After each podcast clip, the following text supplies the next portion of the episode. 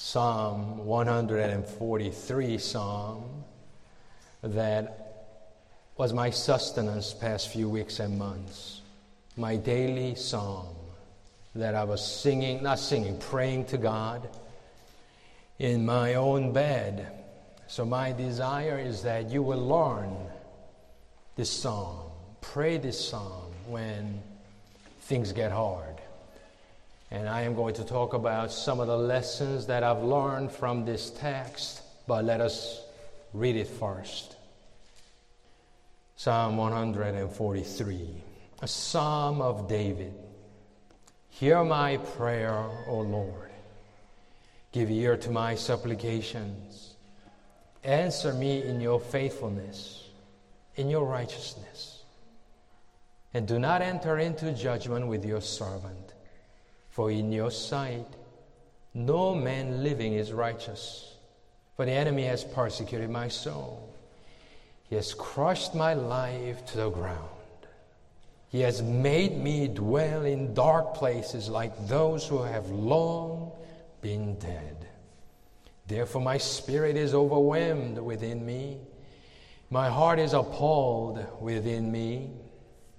I remember the days of old I meditate on all your doings. I muse on the works of your hands. I stretch out my hands to you. My soul longs for you as a parched land. Answer me quickly, O Lord.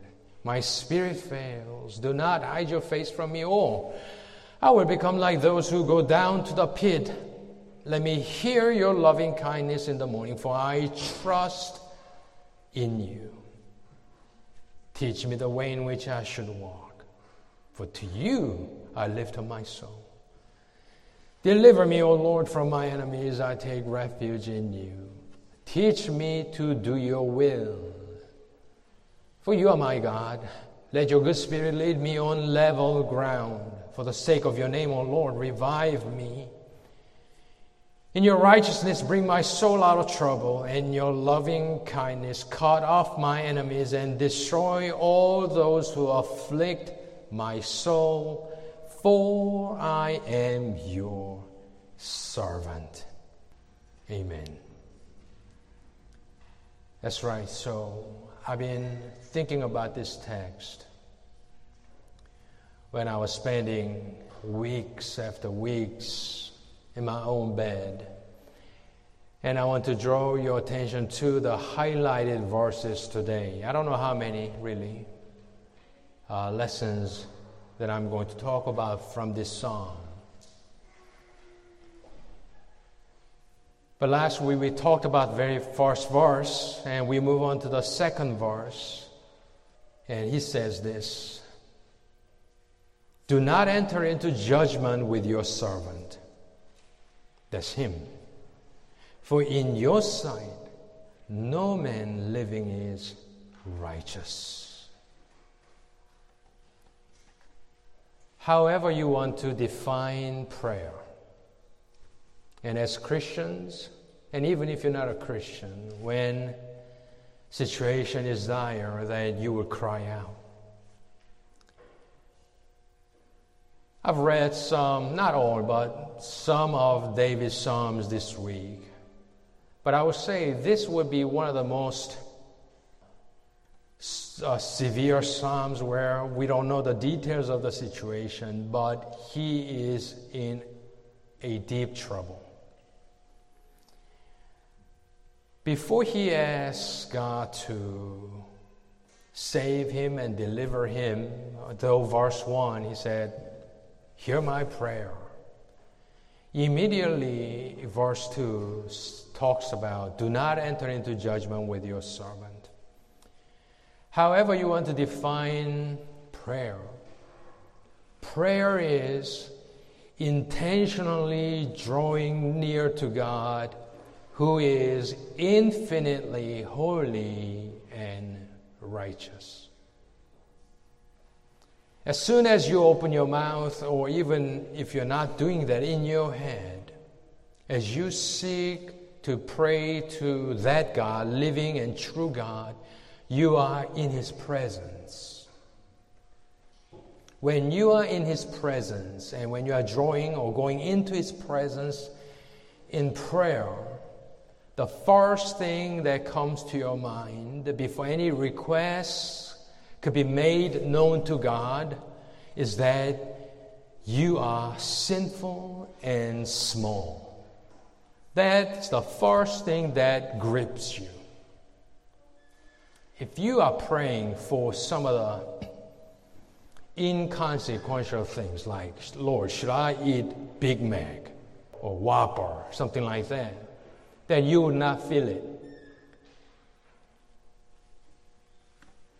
Whatever level, let's say 1 through 10, if you're suffering, especially, whatever that affliction is, 8, 9, 10 level suffering, and you really need to talk to God, and you really need to plead your case before the Lord, your attitude of prayer is totally different from your normal prayer.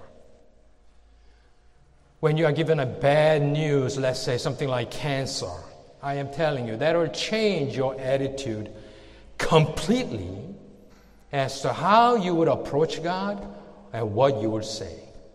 Because it is a life or death situation. Most of the times, most of our prayers are casual because nothing is at stake. But when something real is at stake, I am telling you, you are going to have a right attitude. And when you enter into His presence, what strikes you is how sinful and small you are in comparison to this God you are talking to. So, in our afflictions, as we draw near to God to pray, we fear. That's the first thing. You are fearful. First of all, you are fearing what if this is God's judgment?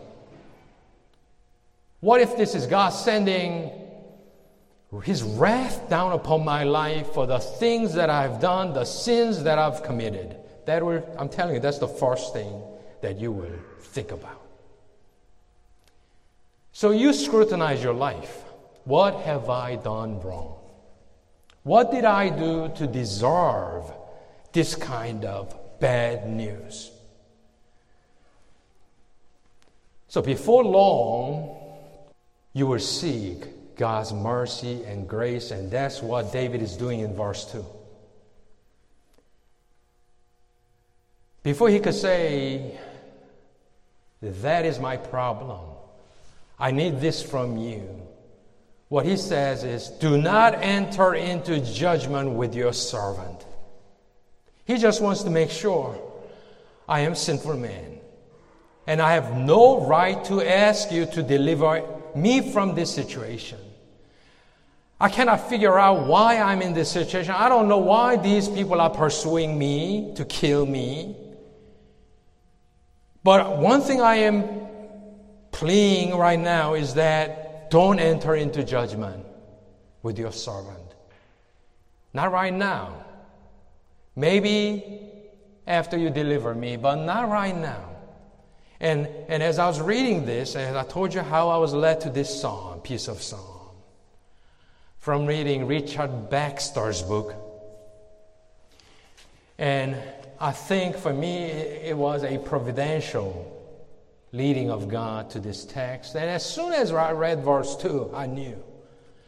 My heart was attached to verse 2 because I was saying the same thing.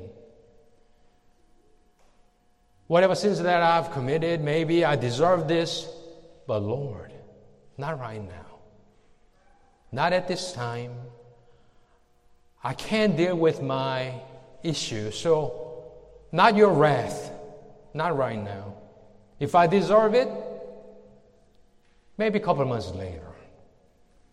And David is doing that. Do not enter into judgment with your servant, for in your sight no man, no man living is righteous.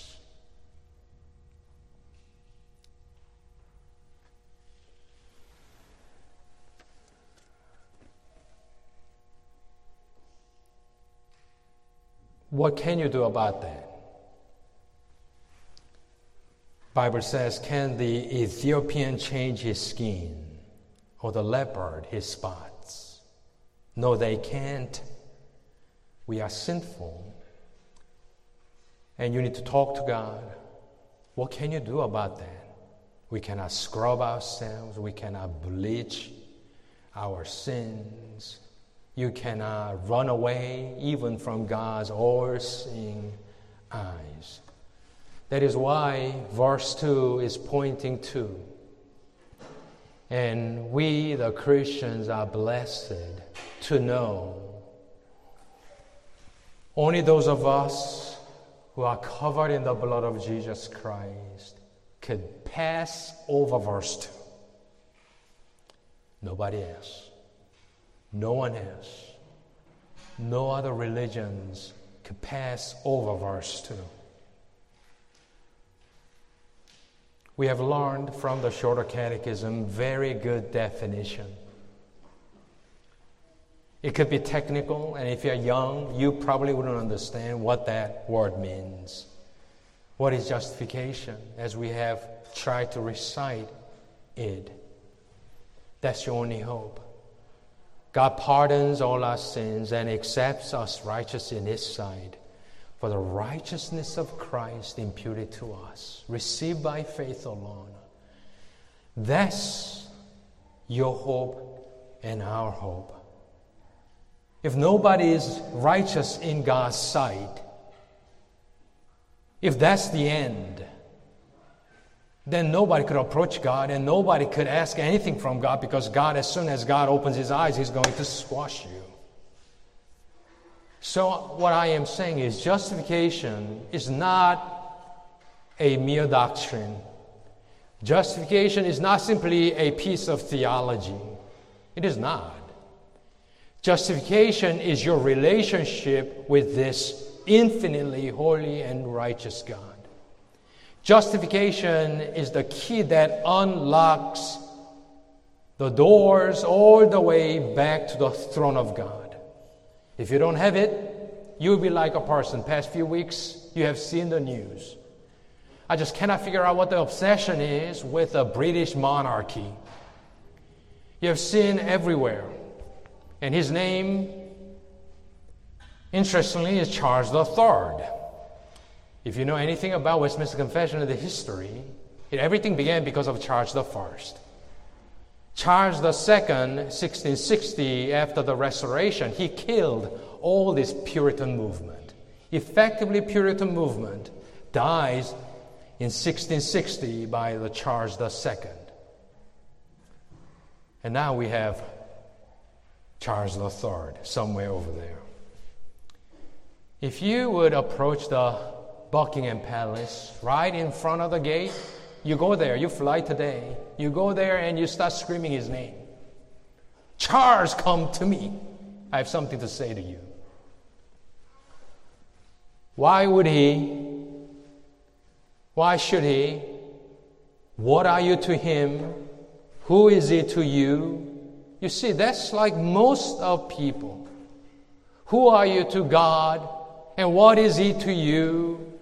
And if you could boast anything about your relationship, you'll boast in Christ for your status as sinner justified by the righteousness of Christ. So that door will be open to you. The heavenly door will be open to you because now you are robed. You're a beggar. But you are robed in the righteousness of Christ. You have that robe and you have name of Christ and you go to that palace of God. There are guards, but each door will be unlocked as you approach that throne with the name of Christ. That's justification. Do not enter into judgment with your servant right now. No man living is righteous, but in the gospel of Jesus Christ, all of us are righteous in his sight. That's the good news.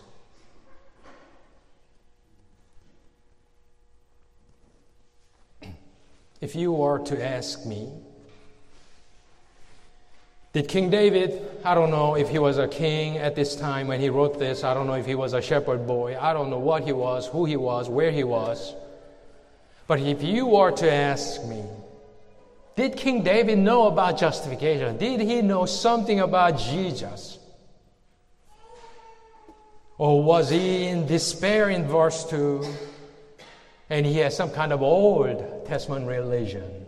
If you were to ask me, I would ask you to turn to book of Acts chapter 2. If you look at chapter 2, that's Peter preaching. And he says this Brothers, I am confidently, I may confidently say to you regarding the patriarch David that he both died and was buried, and in his tomb he is with us to this day. And so, because he was a prophet, did you hear that? According to Peter, David was not simply a shepherd or giant killer, or he was the King David but he was a prophet. What does prophet do? They foretell something. They foresee something. They predict something in the name of God. And according to Peter, spokesperson of God, he says he was a prophet. Normally, we don't think of David as a prophet. Isaiah, Jeremiah, yes. David is just king.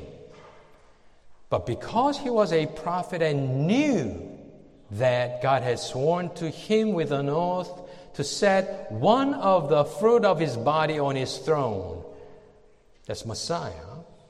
Acts 2, verse 31 says this He, that's David, he looked ahead and spoke of the resurrection of the Christ, that he was neither forsaken to Hades, nor did he fle- his flesh see corruption. Peter's talking about Psalm 16. David, if anybody, he looked ahead and spoke of the resurrection of the Christ when he wrote, by the inspiration of the Holy Spirit, Psalm 16. Maybe not minute details of Christ's resurrection, But he knew something of Christ and his resurrection. So if you were to ask me, did David know something about coming resurrection? Something about righteousness that is found somewhere else, not in man, not in keeping of the law, because nobody is able? I would say yes. Let me ask you are you justified? That if that's a too big of a word, do you know Christ? Are you a Christian? You know something about the blood of Christ shed and forgives your sins in the name of Christ? Then you and I can confidently go over verse 2. It is true. But only through Christ's righteousness you and I could go all the way to the foot of the throne of God and plead for mercy there. That's what you and I have. Let me talk about the second half of what I have in mind today. The highlighted section in verse 8 and verse 10. Look with me. It's in the second half of this chapter but because it ties to verse 2, I will talk about this today. In the midst of whatever trial that he was in and in, he was going through, verse 8, he says this in the middle of it Teach me the way in which I should walk. Teach me. Teach me the way. Look at verse 10. Teach me to do your will. Teach me, teach me, teach me, teach me. One of the hallmarks of David's Psalms, if you read David's Psalms, is that there is a sudden change of tune or mood in his psalm, oftentimes. There's despair in the beginning, but sudden change to praise. From dust to glory, from minor tune to major tune. And that change, the shift of that change is so sudden often, you don't understand what, what is going on in his mind. But one of those hallmarks, there are many, of David's Psalms is that you'll often find in the trial Psalms that there is his deep desire to know and obey the law of God. That is a unique feature of David's Psalms. If I give you 10 Psalms to pick out David's Psalms without giving you numbers, you could pick, you, you could pick them out. You find that often, and often that baffled me. Teach me the way in which I should walk. Teach me to do your will. Why? Why would he say that? Let me give you some of the examples. Psalm 25. Psalm 25. Do not let my enemies exalt over me. So he is dealing with his enemies.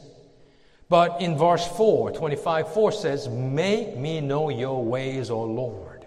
Teach me your path. Lead me in your truth and teach me.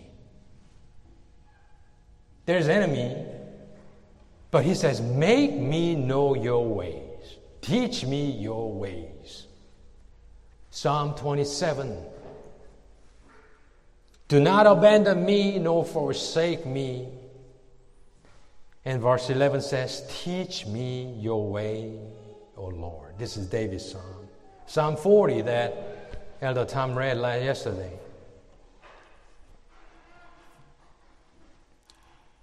I desire to do your will, O my God. Your law is with, written within my inner being. Psalm 86, another prayer of David. Incline your ear, O Lord. Answer me, for I am afflicted and needy very similar to our psalm today. Be gracious to me. And in verse 11, he says, Teach me your way, O Lord. I will walk in your truth. Again, you see, that's the pattern. It didn't make sense to me why he would often scream, Teach me your way, O Lord, when he is dealing with his enemies. But this time I understood because I was saying the same thing. If you could be honest, in your affliction, you want to stand before God through His mercy. And as soon as that is granted in the name of Jesus Christ, you make your request be made known to God in thanksgiving. But as you are doing that, you are also making promises. If you will let me out of this trouble, I will obey you. I will live my life according to your plan. I will do everything that you want me to do. Don't tell me I was the only one who was praying this past few weeks and months. Greater the affliction, the greater your appeals to God, promises to God. God, if you get me out of this trouble, I will do this. And in order for you to do that, you say, like David, teach me to do your will, O Lord. Obviously, David knew. David was a man after God's own heart, and I told you about that, the right translation of it last Sunday. He is already a holy man. He was a prophet. He was a good man, godly man. But we understand in those times of his need, there's a heightened desire for that holy man and righteous man to righteous man to cry out all the more. Teach me your way, O Lord. I will do your will. I will obey. So we learn that the affliction is great sanctifier. The Holy Spirit is. But the Holy Spirit uses the affliction because when you have an affliction, you know, when I really haven't been sick in my life, in my adult life. But if you, let's say, have some kind of affliction that is not going away, that affliction is a great noise cancellation device. Everything disappears. Whatever you think about your future plans, forget about it. Whatever's gripping you, forget about it. Whatever your hobby is, you could forget all about that. Affliction cancels out every noise in your life. There's only you and God. And you finally realize what the life is all about.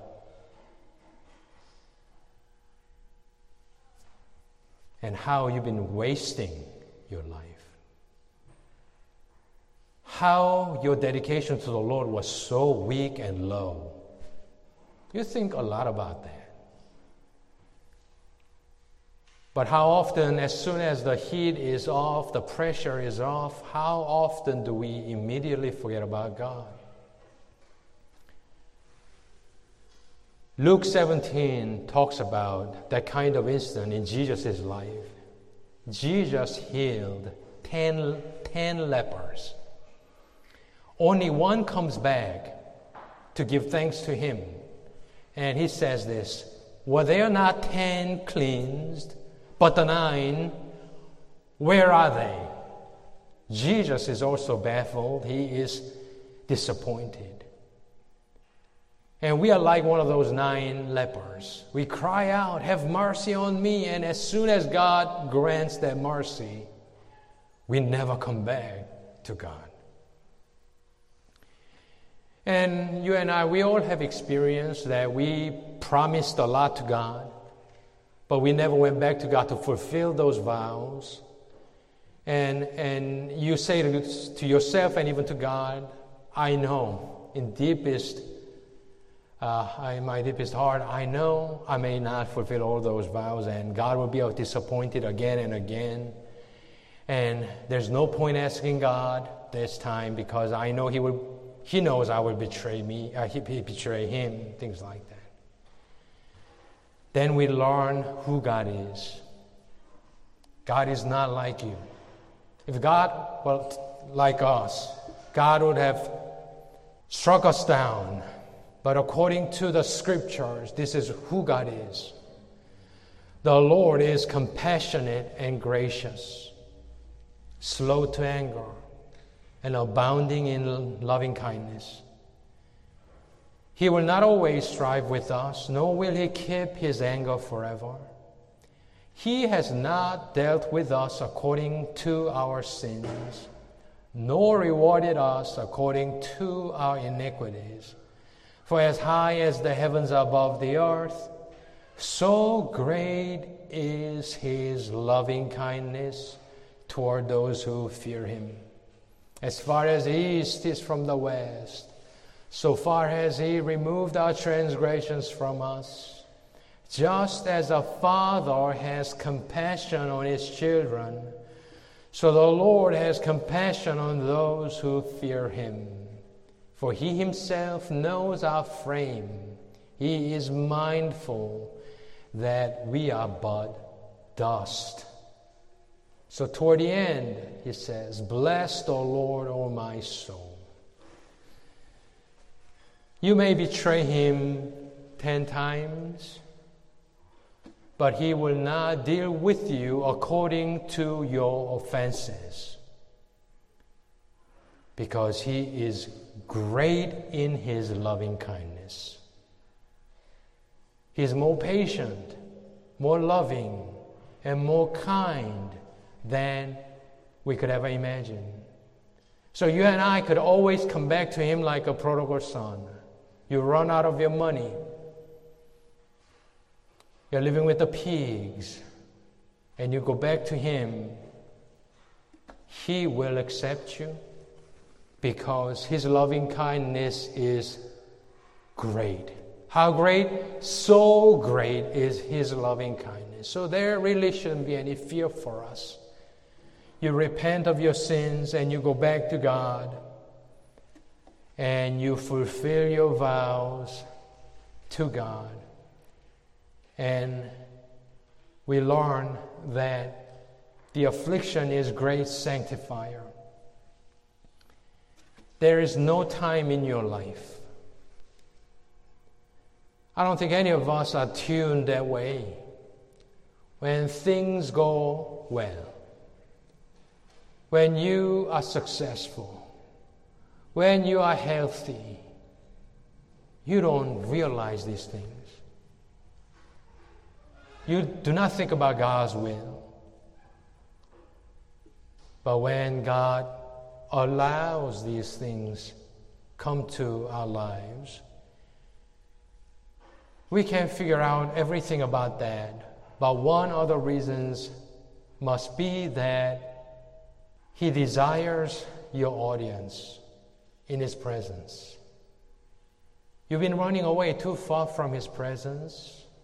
You've been doing the minimums all the time and you thought that was enough.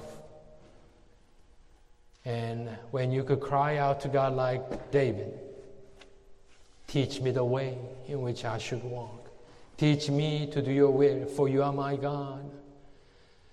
God does not say, I knew you were going to say that. I knew you were going to try to make the deal with me. He would not say.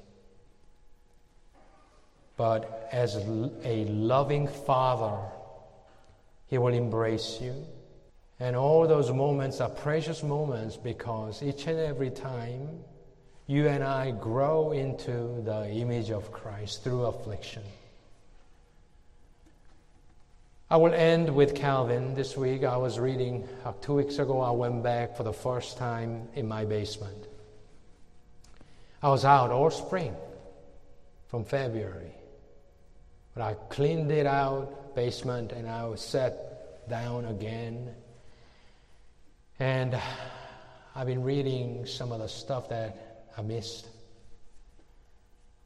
I picked up as if I've been lear- I, I'm learning a new tricks or new things about the ministry. I picked up Spurgeon's lectures to my students. I'm reading chapter by chapter, retune, to recalibrate my life and my ministry slowly. And also, I went back to Calvin's third book, those five chapters in the third book of his institute that is known as the Little Book on Christian Life. Um, there he says something like this, and I'll end with this quote There's nothing really new in Calvin. It's like drinking water. Let every one of us go so far as his humble ability enables him. Let us never cease to do, that we may daily advance in the way of the Lord.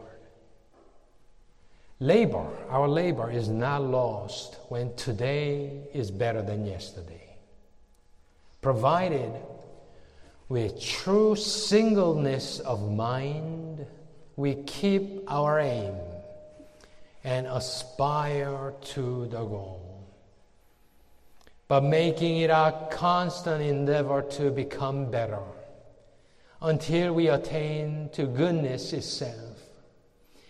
If during the whole course of our life we seek and follow, we shall at length attain it when relieved from the infirmity of flesh, we are admitted to full fellowship with God. That's a good advice, nothing new. But keep on doing what you've been doing. I think we all have rooms to grow. Let us depend on the righteousness of Christ. Your God is more merciful than you could ever imagine. He does not close his doors to you. How delightful would it be to our Father's ears when one of his children would cry out before you ask anything from God do this, do that, deliver me, save me. If you could say with David, Teach me your ways, O Lord. I will obey. If God is our Father, and if you are a father or mother, what would you do to your child who is crying out to you?